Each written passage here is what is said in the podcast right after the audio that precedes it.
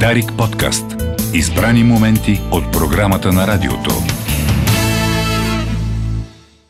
В стълбището на Дарик Радио Константин Вълков е с вас, сега с Цветомир Санов и Орлин Милчев, които са автори, водещи и създатели на подкаста 2200 и куп други неща. Здравейте, как сте? Здравейте, Здрасти, здрасти. Здравейте, благодарим за поканата. Много се радвам, че сте тук да, да си говорим с вас на ти, може ли така? Разбира се. Ако сте съгласни. Абсолютно да, да опитаме така. Добре. Да.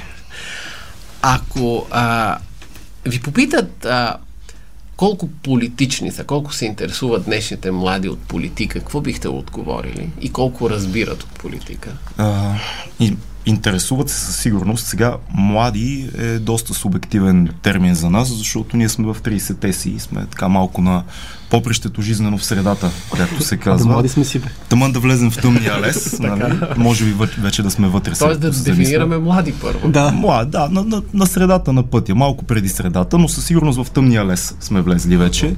А, интересуват се, значи това, което ние виждаме в нашия подкаст и, и това, което усещаме като обратна връзка с хората, които ни гледат и ни слушат, е, че политиката е изключително важна.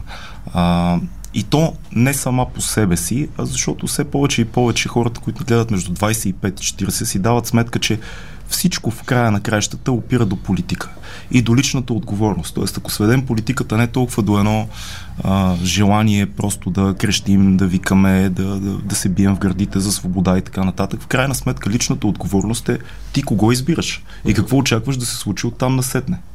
И това е много важна тема.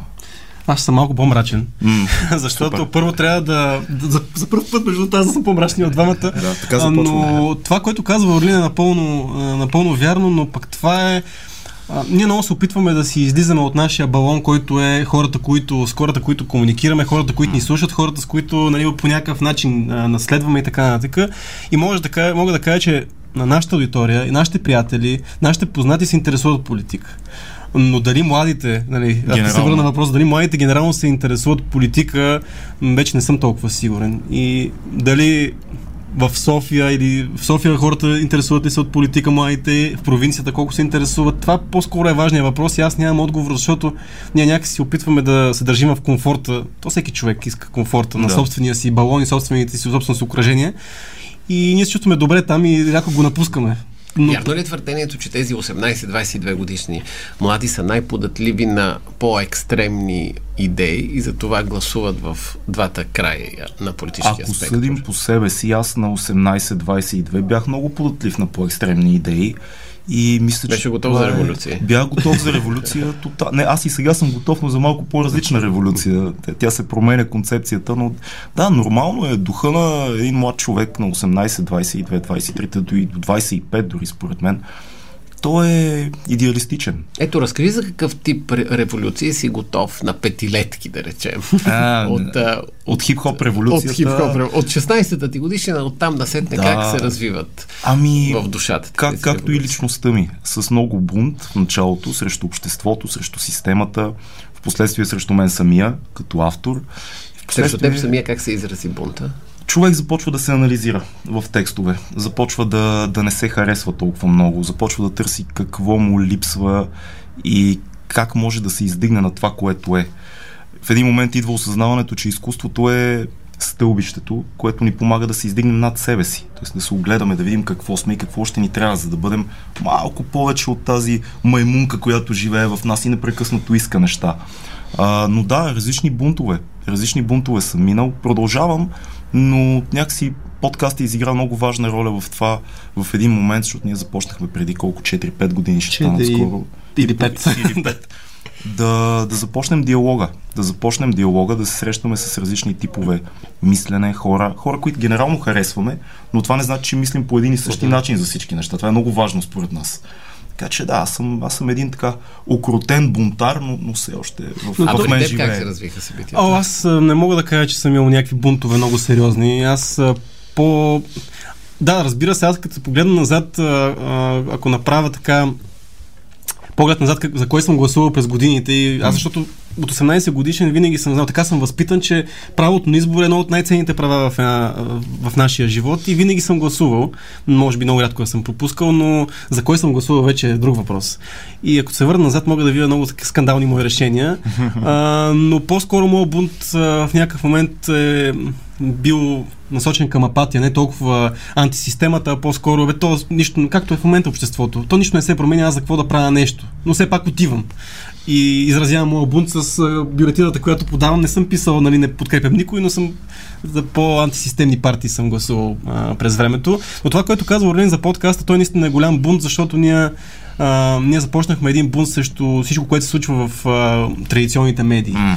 А, нещо, което няма формат, няма прекъсване за реклами, няма сценарии, няма подготвени въпроси. И това е нашия бунт срещу това, което ни е харесвало този момент в, в медийното пространство. И по-скоро направихме нещо, което бихме, бихме слушали и гледали в България. И а го нямаше. са изводите ви сега за останалата част от медийното пространство? Промени ли се нещо или всичко стана същото си?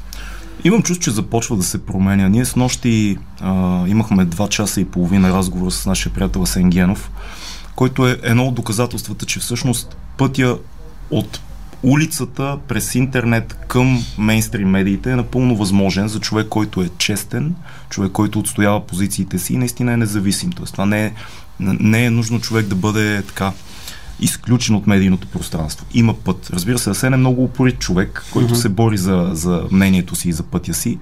Ние от своя страна винаги сме имали възможността да бъдем в мейнстрим медии заради нещата, с които сме се занимавали. Аз като режисьор, като МС преди това, Цето с всичко, което прави.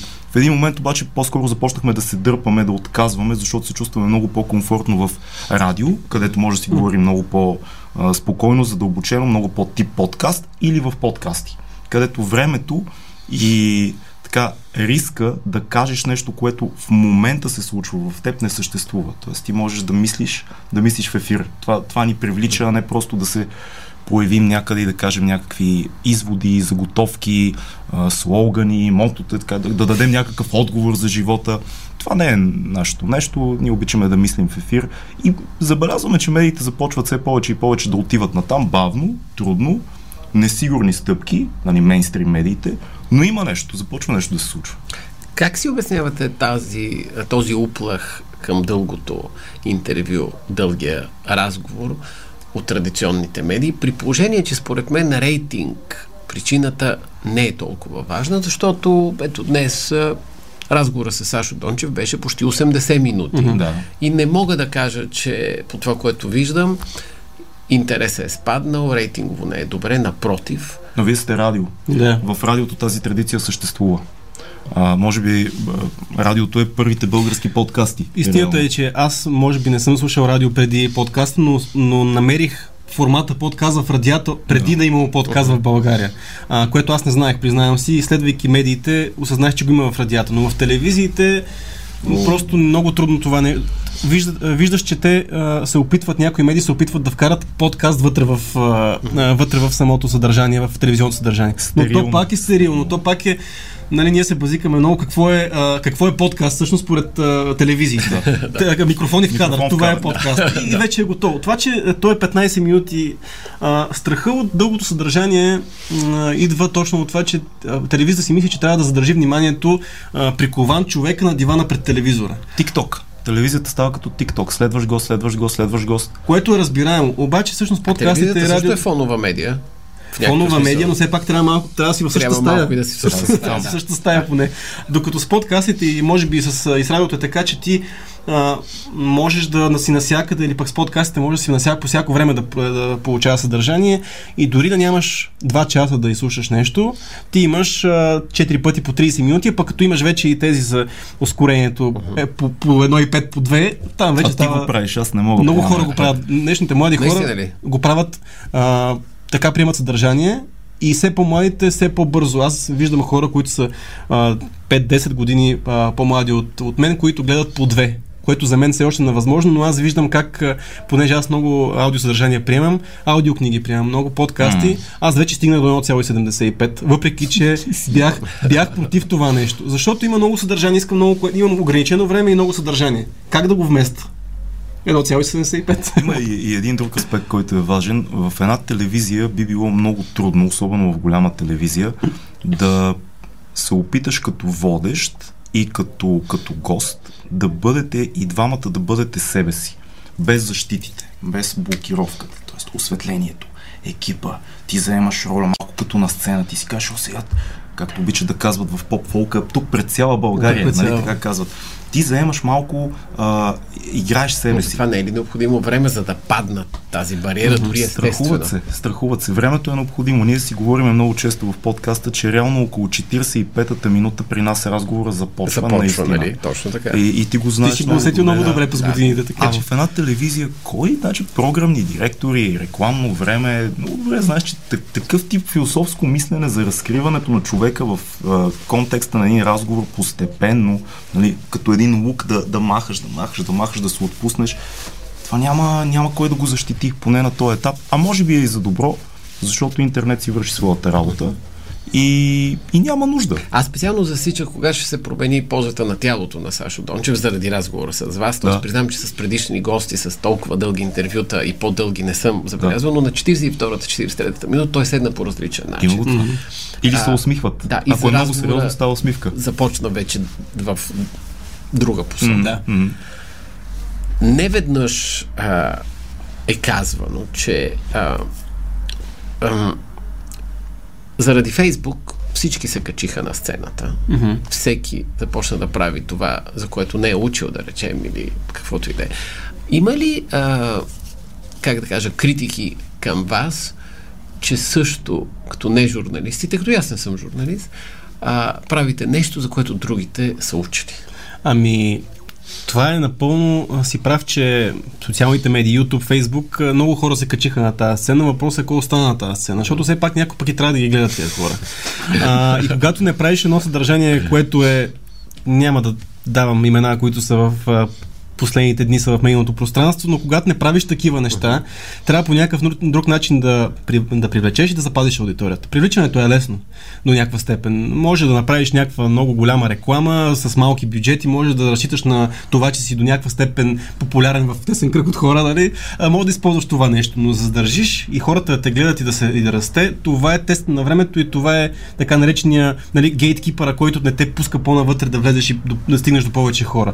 И за щастие социалните медии успяват по някакъв начин да модерират а, до, къд- до, до кого стига твоето съдържание, До къде, колко къде е хората. трика тогава? Защото вие казвате, че работите без предварително Да. написан сценарий, но със сигурност си пишете домашното.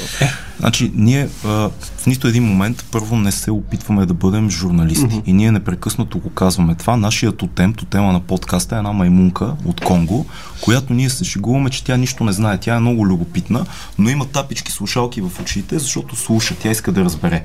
Тоест, ние изхождаме от първата позиция. Ние не знаем. Много ни е интересно, а, ние те харесваме, ако си наш гост, каквото и да мисли, ние те харесваме. Тоест ти си в сигурна среда. Това не значи, че ще сме на едно мнение. Имаме време да обсъдим всичко и не се страхуваме, това е изключително важно, това е веро и от ден първи, да кажем нещо глупаво. Един въпрос има. Защо ви е интересно? Защо сте любопитни? Защото мнозина не са. Заради това ви питам. Защото света е много голям, има толкова много от света и толкова малко от нас. Как човек да не е любопитен? Света е уникално място с най-различни хора. Ние с Цецо като цяло сме, нашето приятелство започна от многото теми на разговор, свързани с изкуство, политика, економика, спорт, интернет. Ние просто харесваме света. И имаме един безкрайен списък с хора, които някои са наши приятели, други искаме да бъдат наши приятели, трети не сме сигурни, но искаме да говорим с тях.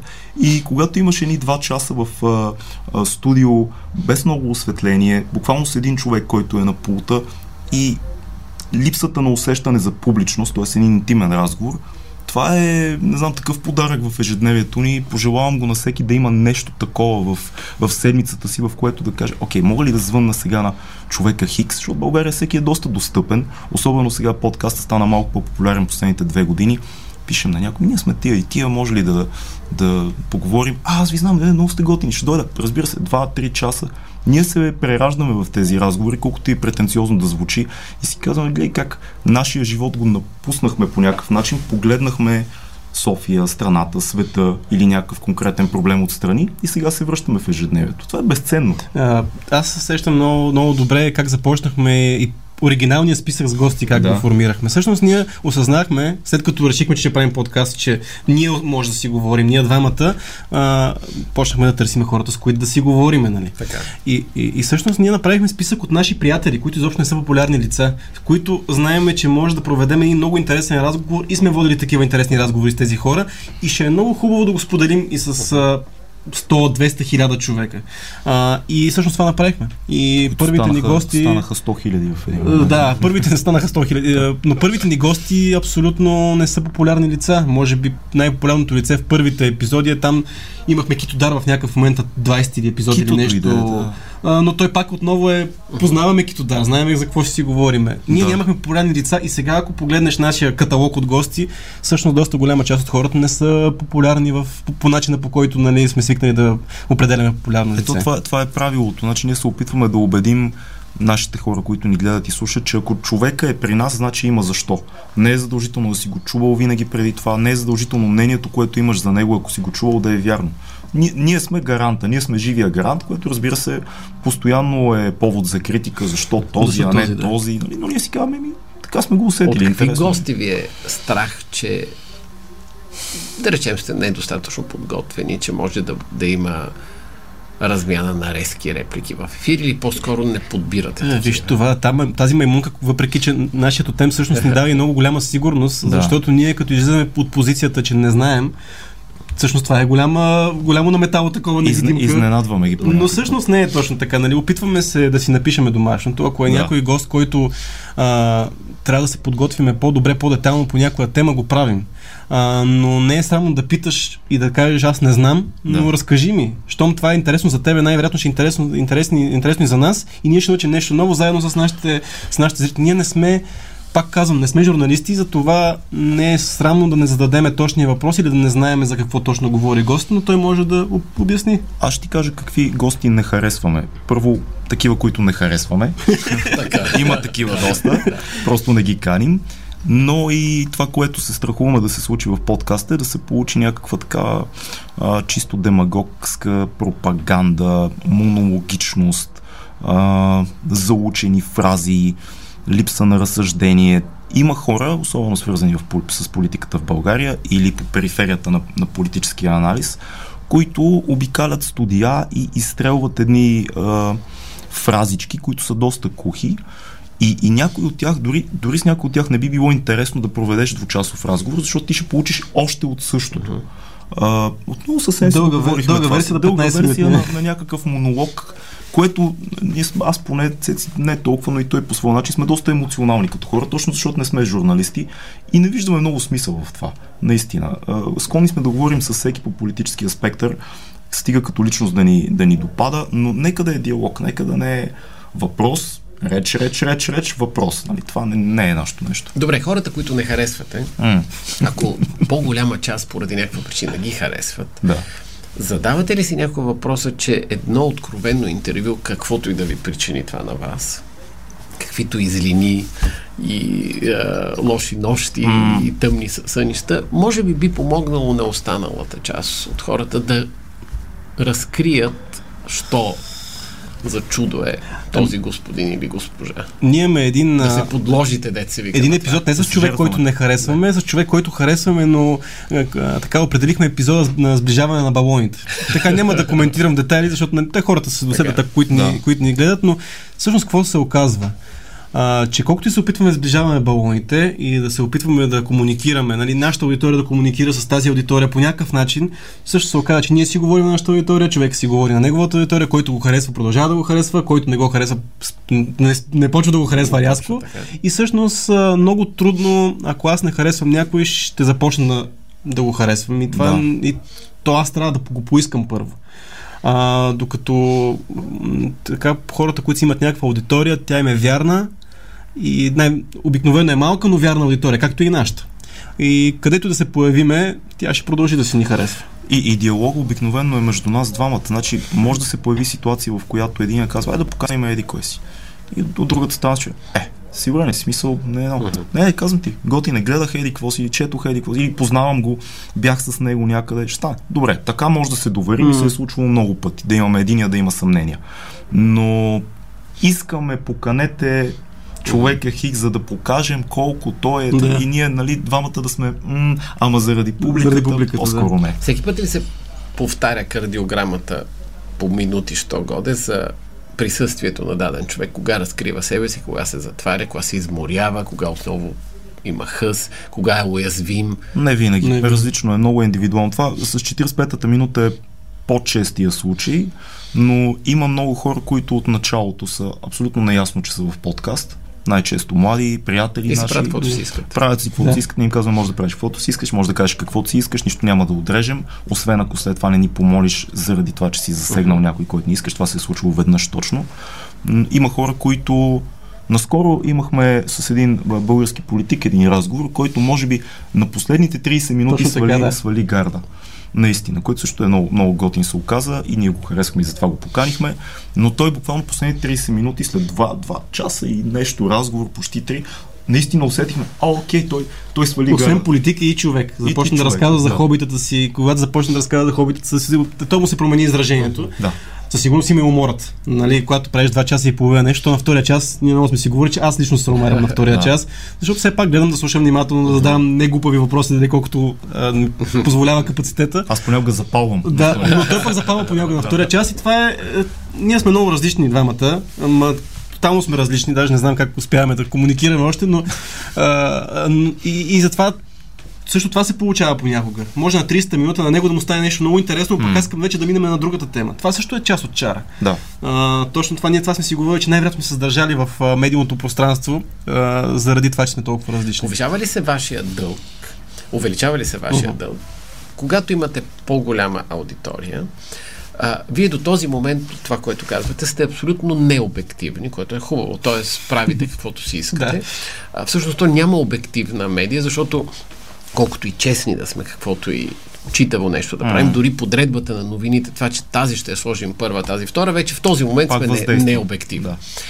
Усещате ли, че може би трябва, заради това, че имате по-голяма аудитория, да излизате от личните си предпочитания и да правите разни други неща, да каните друг тип гости, защото едва ли не имате, ако щете, образователна стойност вече, някакъв друг дълг. Да, правим го със сигурност, но, но то пак извира, извира от вътрешния ни, вътрешния ни компас.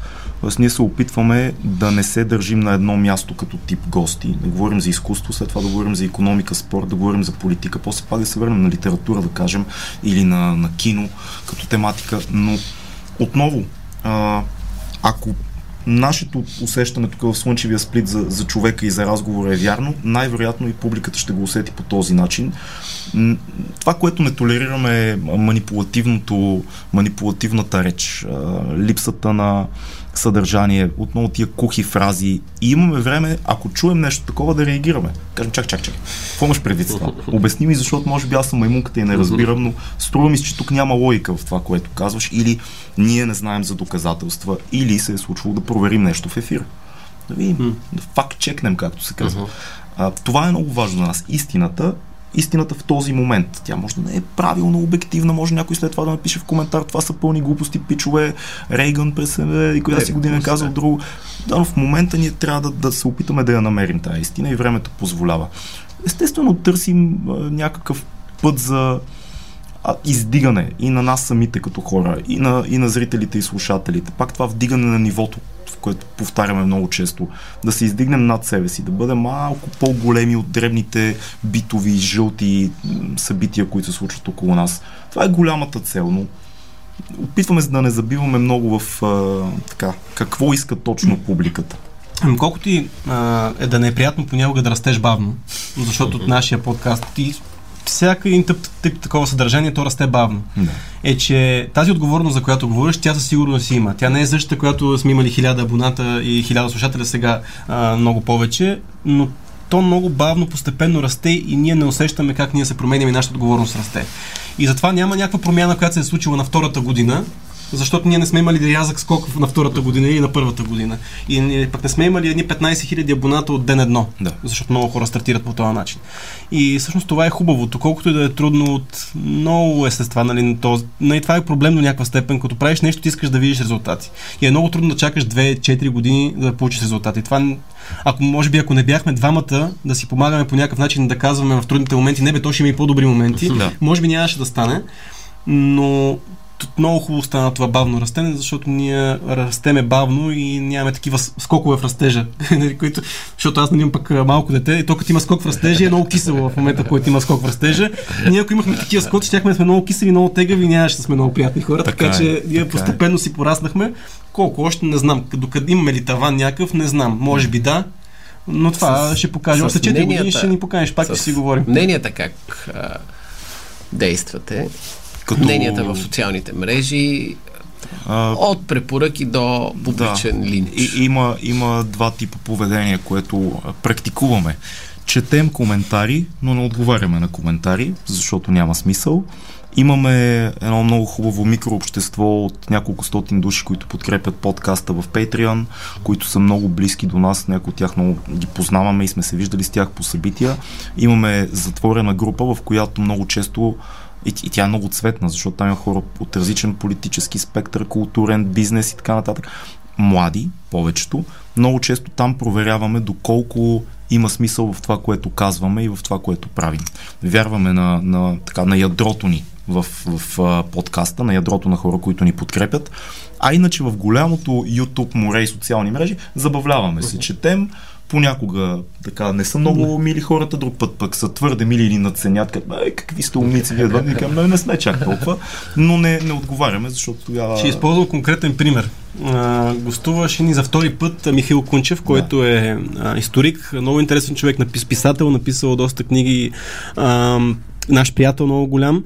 И имаше коментар отдолу, абе, вие сканите едни и същи хора, дайте поканете нещо ново. Ние си плащаме тук, нали, едва ли не.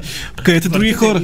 Въртите едни и същи. Разбира се, ние не отговаряме, но това, което се случи като ефект е, че отдолу 5-10 човека а, написаха коментари, които защитиха нас и защитиха гостуването на Михаил Кунчев. Това често се случва. И това нещо много често се случва. Аз го давам този пример, защото беше с отдолу с 15 коментара под този коментар. И този човек в един момент, който беше написал коментар, е, вие сте такава секта тук, че не може човек да се обади. Сами се пазите. Не, просто като кажеш нещо глупаво, а, в смисъл запази го за себе си. Второто гостуване тогава, какво ви провокира да поканите някого за втори, трети път? Много хора, с повечето хора, според мен, успяваме втория път да направим по-добър разговор. Така ли? Да, това е, това е много интересно, защото първо при нас второто гостуване обикновено е една година по-късно, понякога и две години по-късно.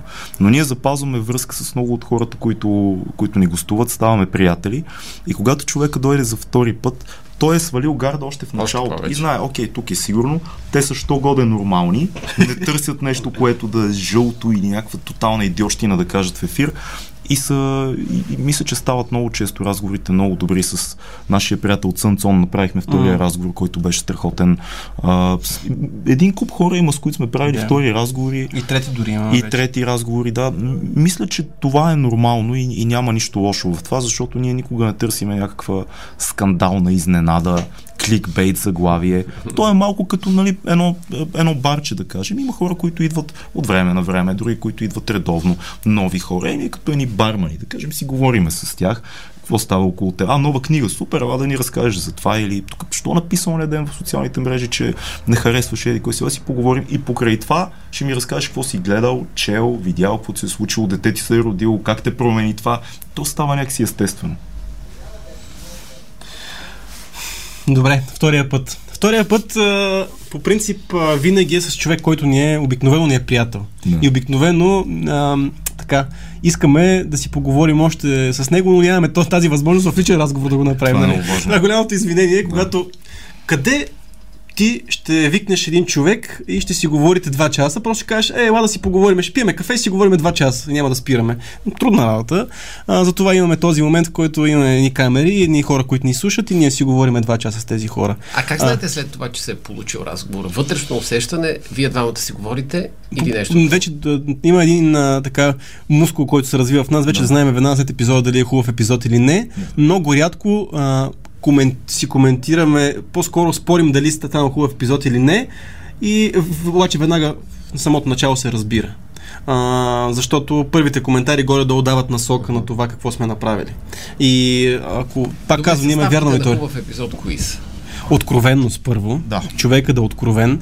А, информативност, а, цветност някаква, защото този човек, да, дори един а, човек, който е в медийното пространство, да покажем други нюанси негови, да влеземе в това, пак той го каза много добре, когато питаш един човек какво чете, какво слуша, какво гледа и на какви събития ходи, това говори много за, за него. А, Повече от всичко. това може да отвори много голяма тема на разговор. Да. А, и, но това, което е със сигурност, ние отиваме и сме откровенни, влизаме откровени в този разговор разголени и очакваме също от нашия гост. Така че ако той е откровен и сподели неща, които може би не споделя на всеки, а също време споделя пред една аудитория, колкото и голяма да е тя, това за нас е най-ценното според мен. се усеща, когато човек мисли в ефир. То просто се чувства, ти 100% знаеш за какво говорим. Вижда се, когато някой не е подготвен. А, много голям проблем в България е, че нали, Георги Господинов казва диалога е щупен, Шекспир, нали, века целият и той е потрошен, но на мен ми се струва, че има, няк... има диалог, просто ние и на национално ниво, политическо, социално, по-скоро свикнахме, докато другия говори, ние да си намисляме какво ще кажем. М. И това, е, това за мен е големия проблем. Да, има диалог, ние си говорим, но, но ти не слушаш. Ти си мислиш за твоята теза и твой отговор да я изстреляш веднага, докато, в момента в който аз ти дам някакъв въздух. Това е плашещото. Ние се опитваме, когато има въпрос, ние задаваме въпроса към теб като гост и към нас самите и разсъждаваме и се надяваме, когато ти чуеш, ти да кажеш, ха, да, но че да ви аз всъщност какво мисля за това, което Да, да, питате? И оттам да тръгне цялата Много пъти човек, задаваш въпроса човек, и той казва, не знам отговора, дай да стигнем до него. Дай да опитаме. Дай да опитаме, дай да, нали, да, да мине, нали, да, го, да обмислиме, да почнем да си говорим, за да видим да стигнем до нещо. Е, това е И това ключът. е, ако човек ти каже, не знам отговора, но дай да видим, защото има, знае, че има време. цензурирате? Не, не, не, не, А почнахме с годините. Почнахме, честно казано, пораствайки, защото ние, значи аз бях на 30, като почнахме да правим подкаста на 30-31, сега съм на 35. Честно казано, усещам как а, не е автоцензура думата, по-скоро опитвам се, опитвам се наистина да прецизирам това, което казвам по най-добрия начин. Не да го изстрелям. Тоест да, да, да подбера думите така, че да достигна и до госта, и до хората, които ни слушат истинския смисъл на това, което искам да кажа. Много често съм се усещал, особено като се измориме след час и половина, в емоцията, в динамиката на разговор. Имам някаква идея по линия на въпрос или теза, която ми е хрумнала в този момент, но не успявам да, да поема въздух и да кажа имам предвид точно това, а не другия нюанс. Не е цензурирано, но внимаваме малко повече. И то не да засегнеш някой. Не. Да, това е много важно. Никой не искаме да засягаме, но нека да бъдем максимално ясни какво искаме да кажем. Такъв тип автоцензуриране. Аз не мога да кажа също за себе си, защото аз винаги много емоционално подхващам към...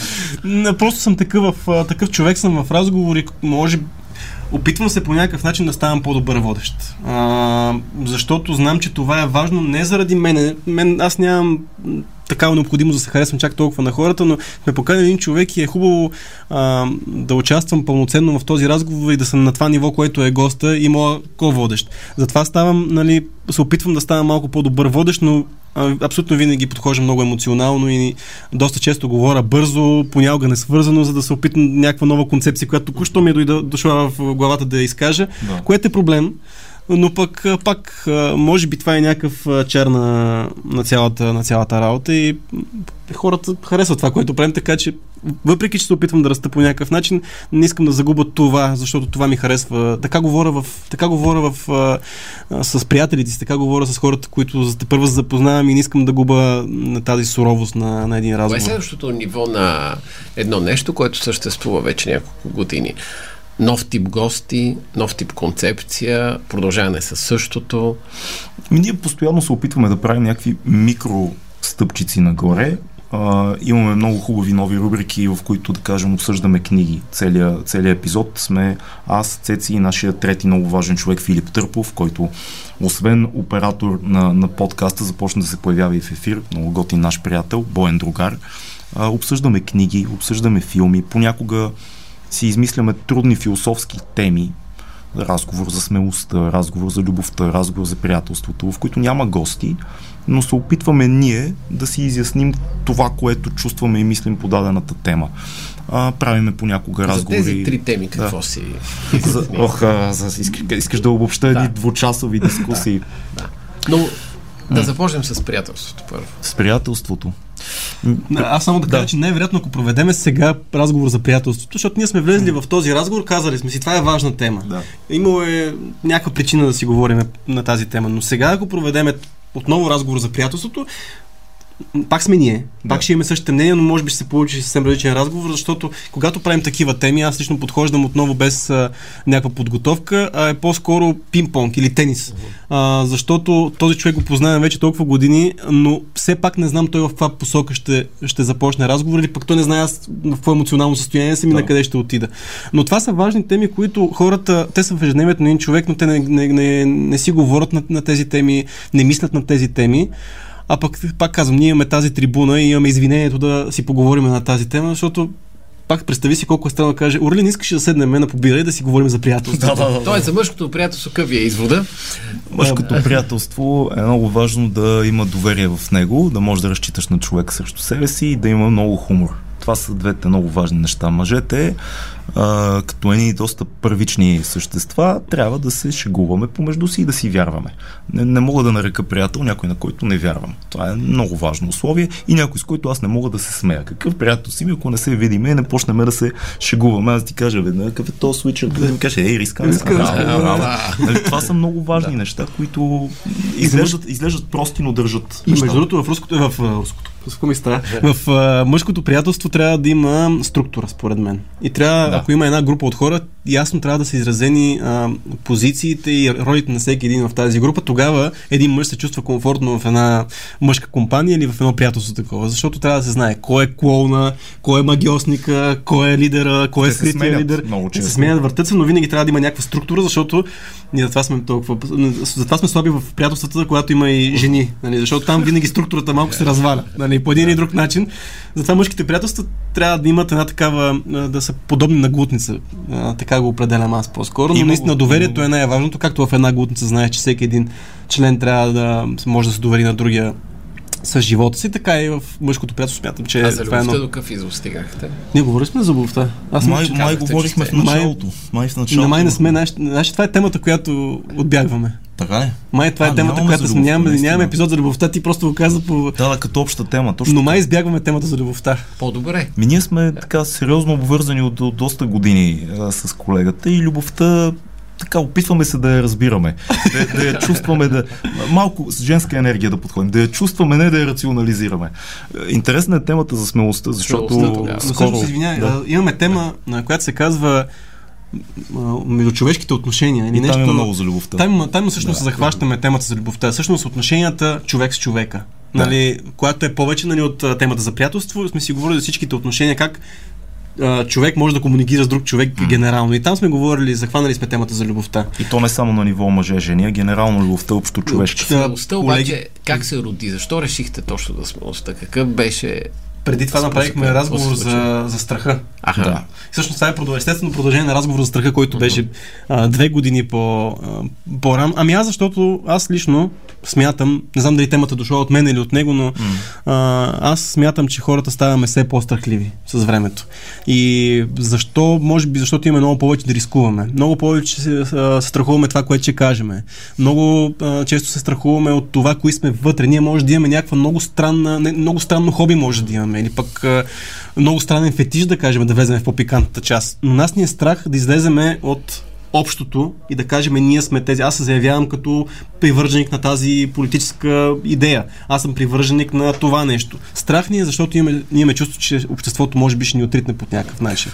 Голямата, голямото заключение за мен за, за смелостта, то дълъг разговор, който направихме, то съвсем скоро, беше, че по някакъв начин смелостта не може да съществува без идеята за саможертва. А саможертвата не може да, да съществува без идеята за идеал, т.е. нещо, което или е по-голямо от тебе или кауза. В нито един момент човек не проявява какъвто и да било тип смелост, ако няма нещо, което смята, че си струва, което е по-голямо от него.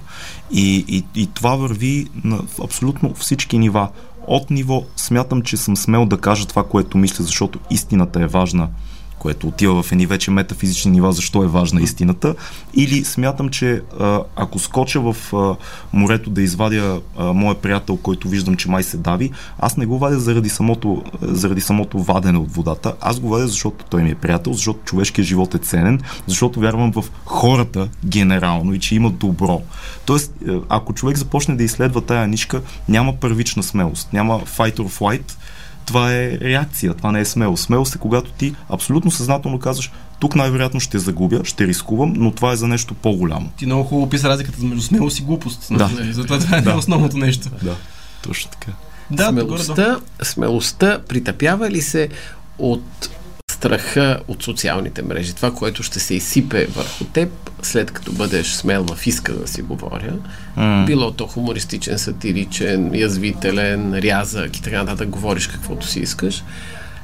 И, и т.е. автоцензурираш и се заради страха, че след това ще те нападнат ако имаш социалните страх от мрежи. социалните мрежи, ти трябва да спреш да живееш. Да. Или да не ползваш най-малкото да не ползваш социални мрежи. Защото винаги ще се появи някой, който не е на твоето мнение и понеже всеки има клавиатурката за себе си и сигурността зад екрана, всеки е готов да ти каже каквото и да е било. Защото а, аз ако отида на улицата, може да говоря пълни глупости, но едва ли някой ще дойде да се конфронтира с мене. Защото това означава, че той трябва по някакъв начин да е готов да влезе дори в схватка, схватка с мене. Докато в социалните мрежи не е точно така. Там всеки е готов да изкаже мнение, всеки е готов да е против теб по някаква, под някаква форма, а, без да се модерира по никакъв начин. И ако те е страх от социалните медии, не трябва изобщо да ги ползваш по никакъв начин. Не да внимаваш с тях, не трябва да ги ползваш по никакъв начин, защото Да. там опасността дебна от всякъде, някой да те критикува. Да, но и спасение дебно от всяка. Аз си мисля, че поне в нашия случай, както сме решили вече колко хиляди часове имаме онлайн, свободно говорене и, и мислене в ефир и така нататък, а, това, което мен ме успокоява, е, че в крайна сметка каквото и да кажем, и най-глупавото нещо, а ние сме казали доста глупави mm-hmm. неща, нищо чак толкова фатално не става. Защото има много друго съдържание с нас. Тоест има много други часове, има много други неща, които сме правили като интервюта, като статии, като... Много от нас има в интернет и дори да направим някаква грешка или да, да кажем нещо идиотско, скандално, невярно, това е много малък процент от това, кои сме ние. Тоест условието човек да не се ето така, в момента ми. Условието човек да не се страхува от социалните мрежи и позицията си в тях е да знае кой е. Ако ти знаеш кой си, каквото и да ти вземат от нещо, което си казал да изрежат, каквато и грешка да направиш в статус, емоционално, сядаш, пишеш в Фейсбук, в Twitter някакво, няма какво толкова да се промени в живота ти, ако ти знаеш кой си, защото във всички други твои интеракции ти си бил ти. Ти си бил честен. Ако си честен и не се опитваш да угодиш, нищо няма да стане. Няма, нека да пишат коментари. Ако ще пишат днес, да утре. обяснявате, защото моят отговор е не никога Да. по никакъв повод, защото а, от един неточен коментар, едно изрязано нещо, можеш да загубиш приятел, близък човек, Аз, сподвижници, аз не вярвам, колеги че можеш да загубиш приятел или близък човек, да ти кажа честно, защото той те познава. А, ние сме имали случаи, в които са ни рязали нас видеа, и на наши приятели, и колеги, подкастери, водещи. Не мисля, че някой, който наистина те познава, може да се откаже от теб заради а, а, едноминутно видео или 30 секундно, в което сте хванали да казваш и се извадили от контекста нещо. Това, това не вярвам. Камо ли да се обясняваш нали, в коментари? Случвало ни се е друго. Да направим грешка в един епизод, и в следващия да коментираме нашата си грешка. Да кажем, между другото, миналия път, като казахме, не бяхме изобщо прави, защото после си говорихме и се оказа, че не е това. Та ако не сте разбрали, че сме идиоти в този епизод, ето ние казваме, тук сбъркахме. И в това няма нищо лошо. Мисля, че има много примери, особено в Штатите, където има много големи подкастери, на хора, които правят грешка, и след това съвсем спокойно, за да си честен, точно както ако сме приятели, единия ден ще говорим по телефона, аз ще ти кажа така и така и така, ще ти кажа, това са пълни глупости, на другия ден ще ти звънеш, кажа, ти знаеш, че това бяха пълни глупости всъщност. Няма нищо страшно. Ако така третираш публиката и си честен, нека бъркаме. Всеки бърка, защото трябва сме идеални. Какъв е картонен образ, ето виж как се паля. Идеалният образ медиен на човека. Ние не сме картонени изрезки, ние сме хора. Но все пак понякога това, което става, имаш предвид с отрязването на нещо и след това публикуваното из, извън контекста, понякога е необходимо да, да дадеш обяснение. Защото, Да. а, примерно, а, преди... Аз съм крайни, никога не би ги Ми, познал, не, ето, знам примерно, защо, но- примера, който бяха изкарали а, но на живо преди... давам, винаги след това, като видя Да, да, но бяха изкарали компилация на Джо Роган, който казва около 200 пъти думата с Н, нали? Така, да. да не я казваме. А, но той сега, как се вижда това нещо емоционално? Гледа, виждаш един човек, който казва тази дума 200 пъти. Да. В различни, в, различни етапи от развитието си, с, с различни хора, които са му на гости и така нататък. И в един момент ти ако оставиш така една популярна фигура, която а, всички вече могат да, да, да, не да кажат, че е по-голям от мейнстрим медиите в целия свят, Да. той не може да остави нещата така. Казва, я бе, я ги вижте тези разговори, аз съм ги казал, като съм цитирал нещо или в някакъв контекст. Тъпо изглежда по този начин, но не, аз не съм този човек, вие ме познавате. Не може да се направиш, че няма такова клипче, което са ти изрязали. В българското да пространство се случи също нещо с а, Тото, на който беше изрезано нещо, който казва, че Левски и Ботев са трето поколение турци. Значи той аз не го защитавам напълно, защото той малко м- изказа му там в самия епизод не е много добър, но после той показа целият разговор, който в контекста вече не звучи толкова зле цялото нещо. Той ако не се обясни, колкото и да е малкото българско пространство, той е голям в, та, в, та, в, в тази среда, остава се едно, че той наистина го мисли. Но сме е съгласни, тъпо. че обяснението трябва да дойде в ефир, а не в коментар под Да, да, коментар да. на някой. Тоест, или в разговор, да кажем, да а, при господин Вълков или някой от, от това ниво, в което идваш и те пита, добре, излезе това клипче, кажи ни какво се случи. Мгм. Това е обяснението, а не сяда ми на всеки, защото ти, коментарите са ужасно нещо, това е ад. Ти не можеш да водиш разговор с 76 души паралелно. Аз понякога на моята фейсбук страница, на която се забавлявам основно, пиша нещо просто за да както казваше Бил Бър, понякога ми се ще да мина през протест на феминистки и да извикам махайте се в кухня, об, обратно в кухнята, само за да видя реакциите, не защото го мисля, просто да видя реакциите. Те аз пиша понякога неща и се хващам, че се забавлявам вечер, като нямам нищо да гледам филм или да чета книга. забавлението. И, и се шегувам с разни хора, но, но това е моята страница и това пак са някакви много такива а, в рамките на доколкото ми е забавно и като спре да ми е забавно спирам, дори си махам и поста, за да не, да не изглежда, че нали, много насериозно цялата работа. За да, за да намерите истината по някаква тема в българските медии, колко време ви отнема и какво правите? Те са натрупвания. Според мен, аз мисля, че са натрупвания. Значи, ако е конкретна тема какво е станало, по-скоро се доверяваме на журналисти, на които вярваме.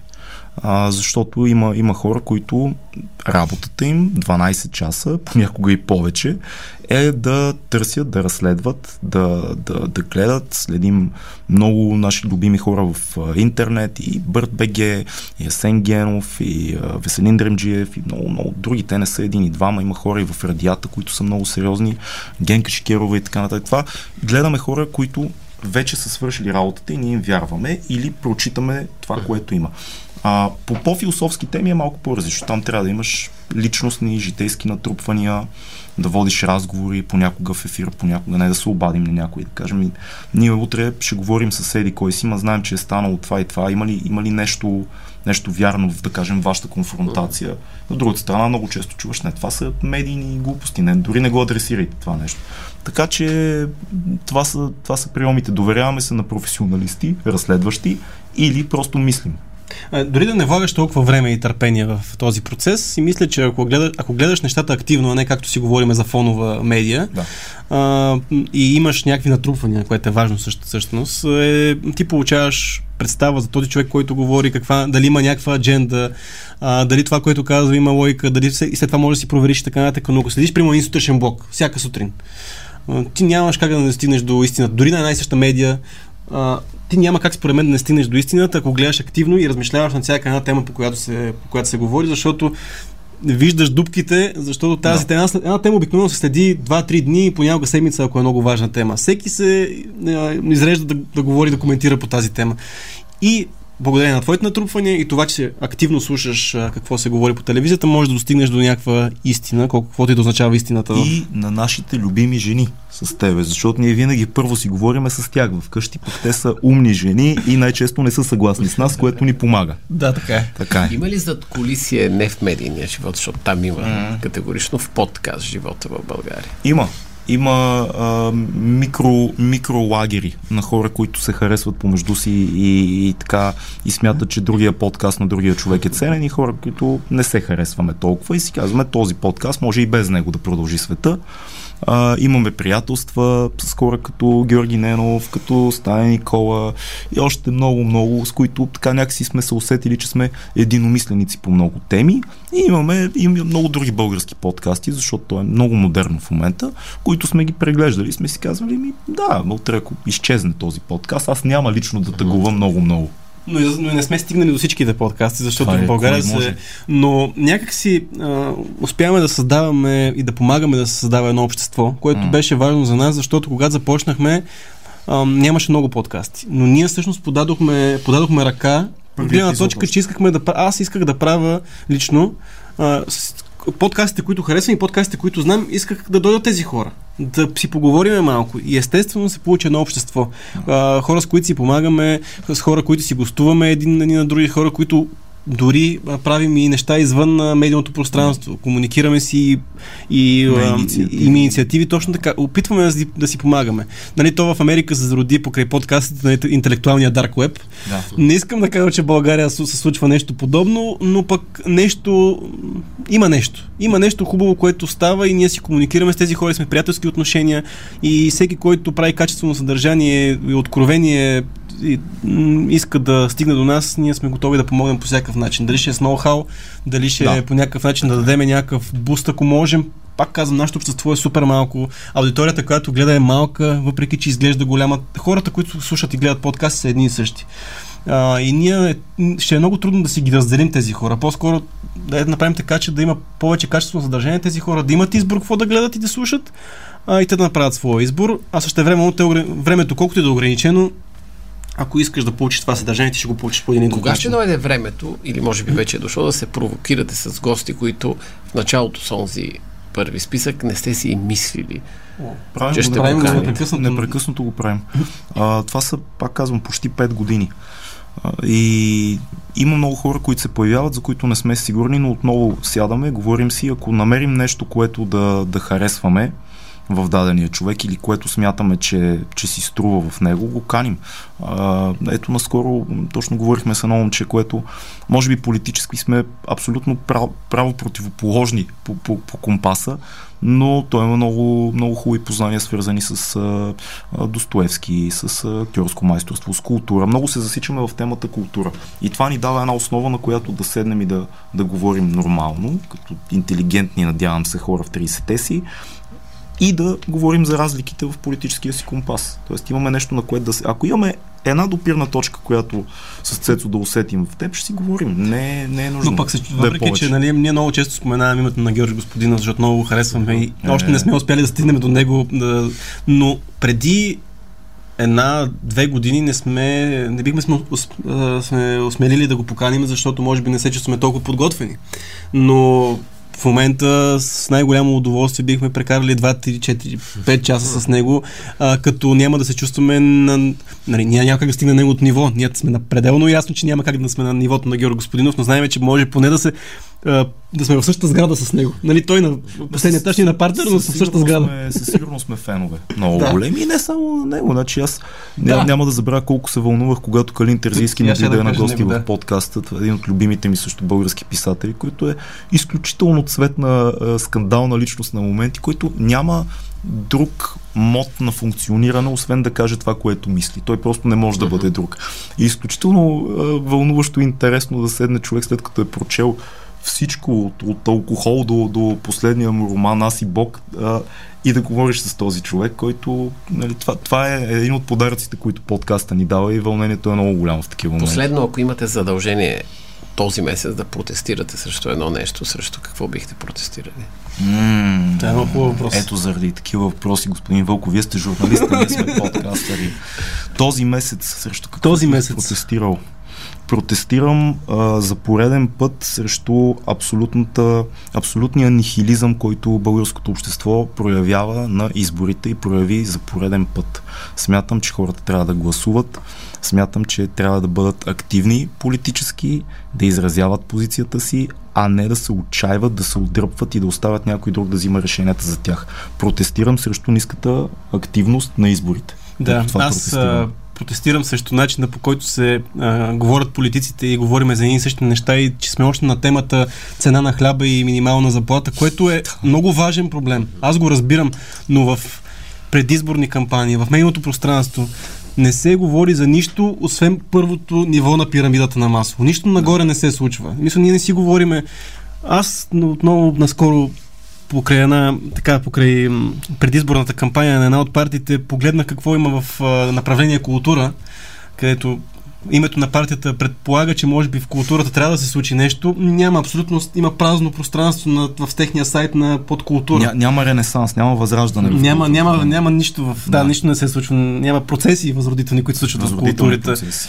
И ние сме, седиме на едно и също ниво. И, и а как да се отлепи българина от това ниво, като то постоянно за това трябва да се мисли, за това да се говори. Разбирам, че много хора са на то прак, който бедност ли, е, не знам вече какъв е, а, но дайте малко да се опитаме някак си отгоре да почне тази промяна. Може да не звучи да... цинично, ама ще оцелеем. В смисъл, няма, оцелем, няма да умрем да. от глад, няма да зимата мина не беше толкова студена. Дайте да говорим за малко по-големи цели и да погледнем страната ни от, от малко по-високо като позиция, като геополитически културен път. Стига сме говорили, че националният интерес е нали, само колко ще е хляба. Това е много важно, безспорно, не искам да звуча цинично, mm.